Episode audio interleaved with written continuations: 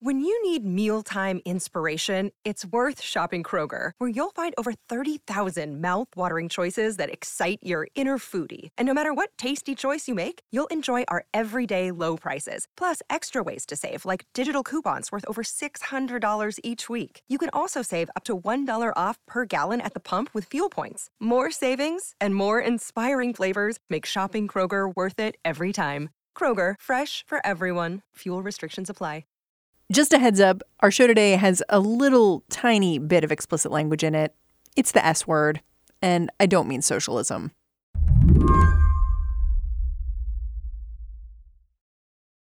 Bernie Sanders has been in the political game long enough to know that if you're calling yourself a socialist in this country, you're going to have some explaining to do. So earlier this week, the presidential candidate tried to do just that, explain himself. So little background for everyone. Jordan Weissman covers economics and policy for us at Slate. Bernie Sanders. He's a democratic socialist. He calls himself a democratic socialist. Everyone knows that. He's not a Democrat. He's not a socialist. He's a democratic socialist. Thank you all very much for being here. Bernie's speech was supposed to be a kind of socialism 101. Dr. Martin Luther King Jr. said, and I quote, "Call it democracy or call it democratic socialism. But there must be a better distribution of wealth within this country for all of God's children," end quote. What stood out to me watching it was that he kept coming back to what socialism means to me. To me, right? It was very personal. Here's what I mean by democratic socialism. Yeah. Economic rights are human rights. And that is what I mean by democratic socialism. It was billed as a speech that was going to define this phrase. Again, he was going to take a second cut at it. But it was a little bit broader. Technically, this speech had a name. How democratic socialism is the only way to defeat oligarchy and authoritarianism. Kind of a mouthful, actually. So he talked about this moment we face, the rise of the rich and the rise of the authoritarians, right? And he says, we faced this before, right? We faced it before. We faced it in the 30s. And FDR showed up, and he fought back and won. That not only did FDR's agenda improve the lives of millions of Americans, but the New Deal was enormously popular politically and helped defeat far-right extremism. And he talks a lot about FDR, and then he kind of sells himself as the man who's going to fulfill the job that FDR left undone. But can I interrupt you for a second? Yeah. Would FDR call himself a socialist? No. And and this is where it gets tricky, right? Bernie now wants to talk about democratic socialism as the continuation of FDR's legacy. And it kind of is weird rhetorically. And he's sort of latched on to this identity as a socialist, even as he is sort of he's a New Deal liberal in the end. He has these kind of twin identities. He's trying to mesh them together, and it doesn't totally fit. The language here matters because going into 2020, a lot of the Democratic candidates are talking about ideas very much inspired by Bernie Sanders. Medicare for all, a higher minimum wage, free college. In the past, ideas like this have been called radical, but maybe they aren't. Maybe this is the idea that American socialism is just going to mean something different. Enough young people who don't remember the Soviet Union won't be turned off about it, and it'll work out great. And Bernie Sanders will be remembered as the philosopher politician who started it all. Maybe it'll work out that way. Or in the end, maybe he just leaves everything really confused. Today on the show, who's actually a socialist now and why that matters? I'm Mary Harris. You're listening to What Next? Stay with us. And this is real heady stuff. This is let's light one up and look at the Escher drawing and talk about socialism.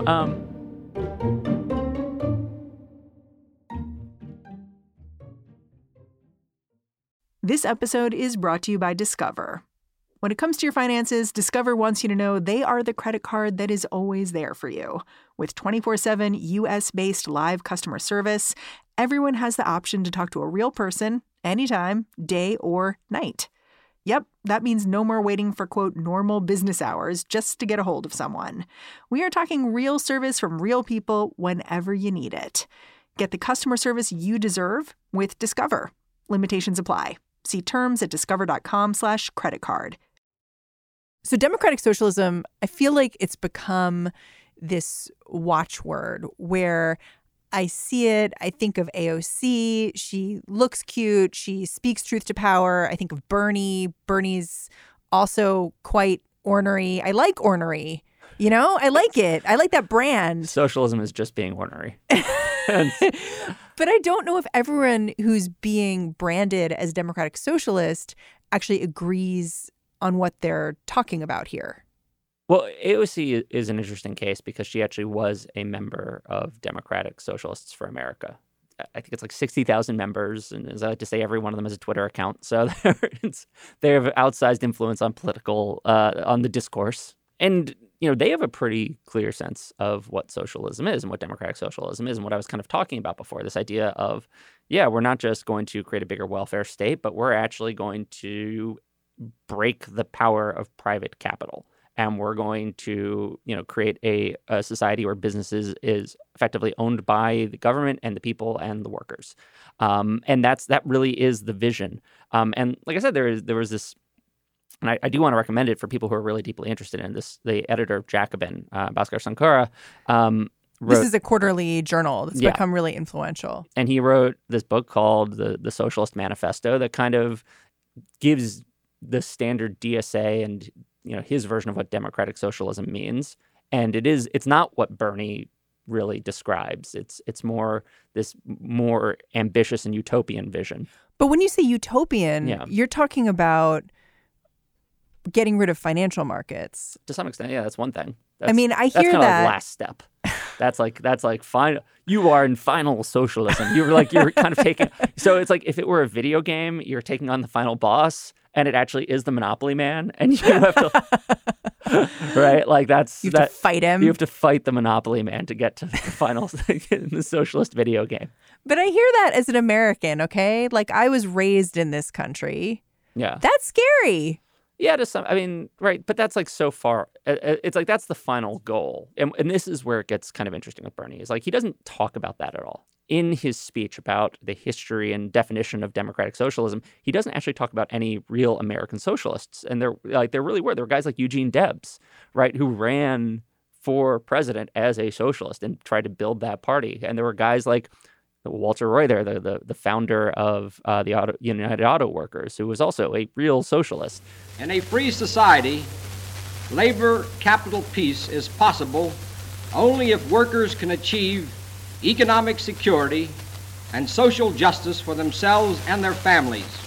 Bernie doesn't really talk about any of the touchstones of socialism. He talks about, again, like New Deal liberalism.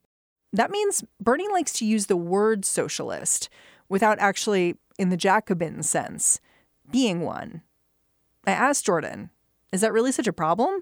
I used to not think it was such a big deal. And I do think the idea that he wants to take something that's kind of popular, which is like New Deal liberalism, clearly popular, and kind of branded as something that's a little... Again, that's not necessarily popular. Just it seems like weird politics to me. I think using the word socialism was incredibly or accidentally canny. I mean, like I don't think it was calculated on Bernie. Nothing seems really calculated there. But I think in 2015, 2016, it really helped set him apart. And it really spoke to people who wanted to like tear down the system and build something new and were, you know, angry after the recession and the bank bailouts and wanted to strike back and saw Hillary Clinton as like the embodiment of a corrupt liberal establishment. The fact that he called himself a socialist really captured those people's imaginations and really set him apart, right? Because like how better to signify that you are something different than you are going to use this completely verboten word. But now that he's more of a front runner. Exactly. It wonders like, okay, well, it gave him a base. Does it give him also a ceiling? It gives him a floor. Does it limit how high he can rise to if he insists on kind of clinging to it? And the way I think about Bernie is that he's sort of like a gateway drug to socialism. He's like getting people used to the term. And so then maybe they get interested in the real thing. Sanders' speech this week could be useful in one more way. It draws a bright line between him and Elizabeth Warren, one of his closest competitors. Both are focused on expanding the role of government in Americans' lives. One interesting thing is both he and Warren do have this one idea sort of in common that really actually does kind of push in that direction of not just social democracy, but socialism. Again, it's not all the way there, but it's pushing, which is they want to give workers more control over their companies.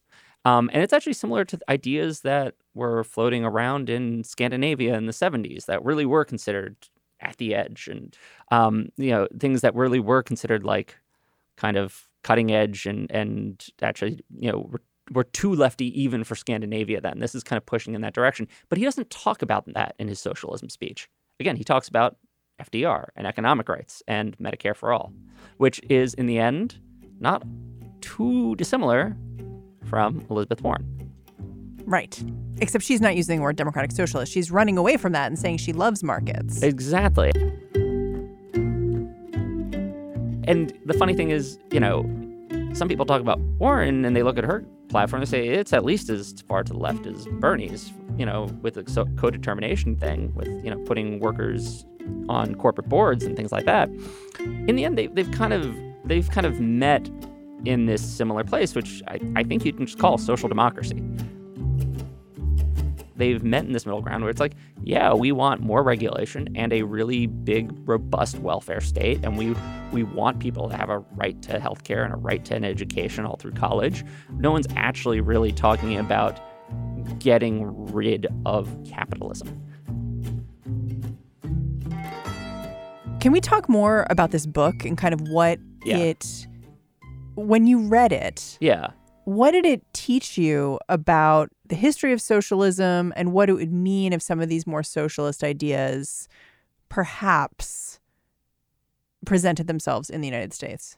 I think, it's that book is funny because it's all about how socialism has just kind of failed repeatedly, like actual socialism. Doesn't sound like a great campaign ad. No, it's like the whole book is saying, OK, we have this idea. It's called democratic socialism.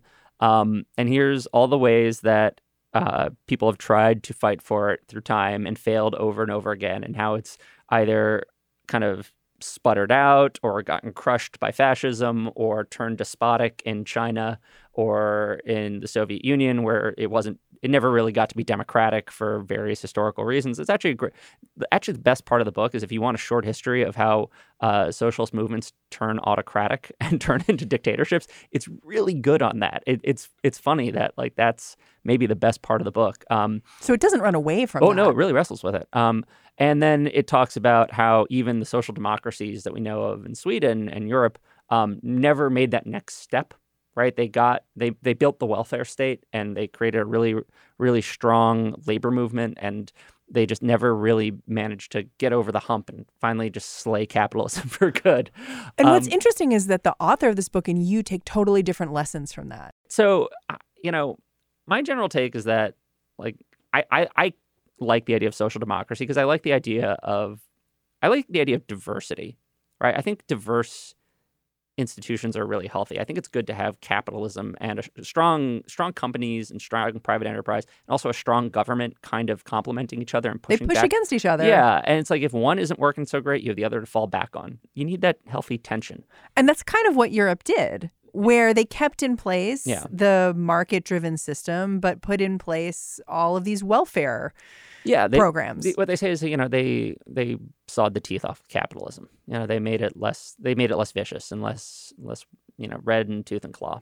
But then, socialists, they say, well, it's they look at this history and they say, well, here's what they did wrong. Here's how we can do it right next time. And I look at this history and I say, well, here's how it tells you is just history never cooperates. Everything goes wrong eventually. Something goes wrong. Your history makes a mockery of our best laid plans. And, maybe it's good not to, bet entirely on the ability of the government. The democratic socialists are basically saying, if you put what we're doing in a capitalist framework, the rich will always fight back. Yeah, and they'll find a way to get you. Yeah, that's their argument, right?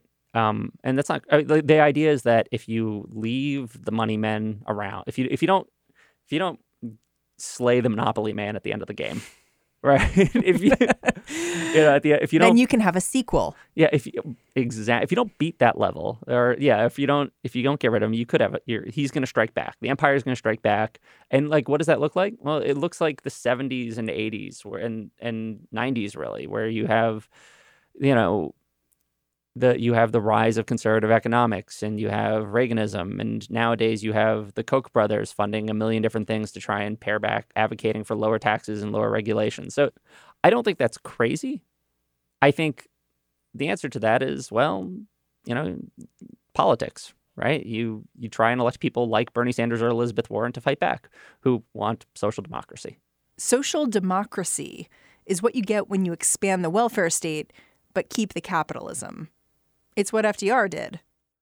One of the biggest applause lines in this speech wasn't actually anything Bernie said. I mean, we've said it, but he was quoting FDR. Yeah. And Roosevelt concluded, and I quote, "Never before in all our history have these forces been so united against one candidate as they stand today. They are unanimous in their hate for me, and I welcome their hatred." Yeah, it was a great line when FDR said it. I wonder if we accept this comparison, that Bernie Sanders and FDR are trying to do the same thing. What does what happened back in the 30s tell us about what Bernie and maybe Elizabeth Warren want to do now? So that's a really interesting question, because obviously FDR had not just a crisis of American capitalism, but there was a global geopolitical crisis happening that he took advantage to kind of rewrite the rules of American capitalism and rewrite the rules of American government, right? Like, he is the old Rahm Emanuel saying, never waste a crisis. Like, FDR is that. He's the man who did not waste a crisis. He maxed the crisis out. Yeah, exactly. He took full advantage of this situation he was presented with. Right now we are not in the same kind of crisis. We're in a different kind of crisis. Yeah, right. We're in this moment where, and Bernie talks about this. We have this growing authoritarian movement around the world. It's. In the U.S., you have Trumpism. In Europe, you have these far-right nationalist parties. And you have the rise of Russia. And in the U.S., this authoritarian movement is fueled by money from hedge funders, right? Like the Mercers, people like that. So you have these linked economic and political crises. At the same time, the economy's pretty good, right? We are not in a depression by any means. We're finally almost done digging ourselves out of the aftermath of the Great Recession. So Bernie and Elizabeth Warren are not walking into they're not walking into the Great Depression. They're not walking into the same moment where it's like, we're going to tear it up and start all over again. Or they don't have that mandate. Well, maybe who knows what the election could bring them. So, there are historical echoes, right? And that is kind of what Bernie talks about. It's like, FDR faced fascism and a malfunctioning economy, and I'm going to do the same thing. But it's only an echo, right? It's not a repeat. It's not the same thing. It sounds like what you're saying is like the lines were much clearer back then. I think shit was worse. You're walking into like 20, 30% unemployment. Like, Bernie wants to create universal, wants to create single payer at a moment when the U.S. has a healthcare system as it's 13%. It's a Rube Goldberg machine, but it's a healthcare system. It is. That Rube Goldberg machine is 13% of our economy. It's easier to tear everything up and start again when there's less to tear up. It's not like FDR wasn't fighting entrenched interests of capital and big business and a isolationist movement that didn't really want to go to war with Germany. He had powerful foes that he was taking on, but there are more institutions and there's just more to deal with now, right? Like we have. And it was hard for FDR to get it done. Yeah, it was. He had massive majorities. Is it wrong to take inspiration from FDR? Absolutely not. As a lodestar, it's inspiring in some ways. But then there's also the matter of being able to deliver on the expectations. Even if Bernie Sanders or Elizabeth Warren can't actually deliver on everything they promise, they could at least turn the ship around. Jordan Weissman, thank you so much. Yeah, thanks for tolerating the dorm room chat. Jordan Weissman writes about economics and policy here at Slate. All right, that's the show. What Next is hosted by me, Mary Harris, and produced by Mary Wilson, Jason DeLeon, and Ethan Brooks. If you're hanging out with your friends this weekend and they've got a phone on them, just grab their phone, recommend the show. We're right there on that podcast app. You can also leave us a rating, leave us a review. We love to hear what you're thinking. All right, talk to you on Monday.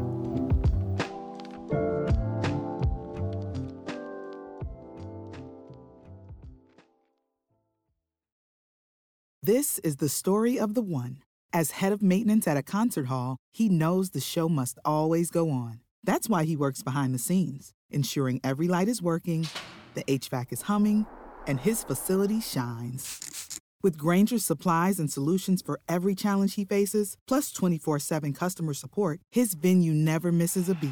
Call quickgrainger.com or just stop by. Grainger, for the ones who get it done.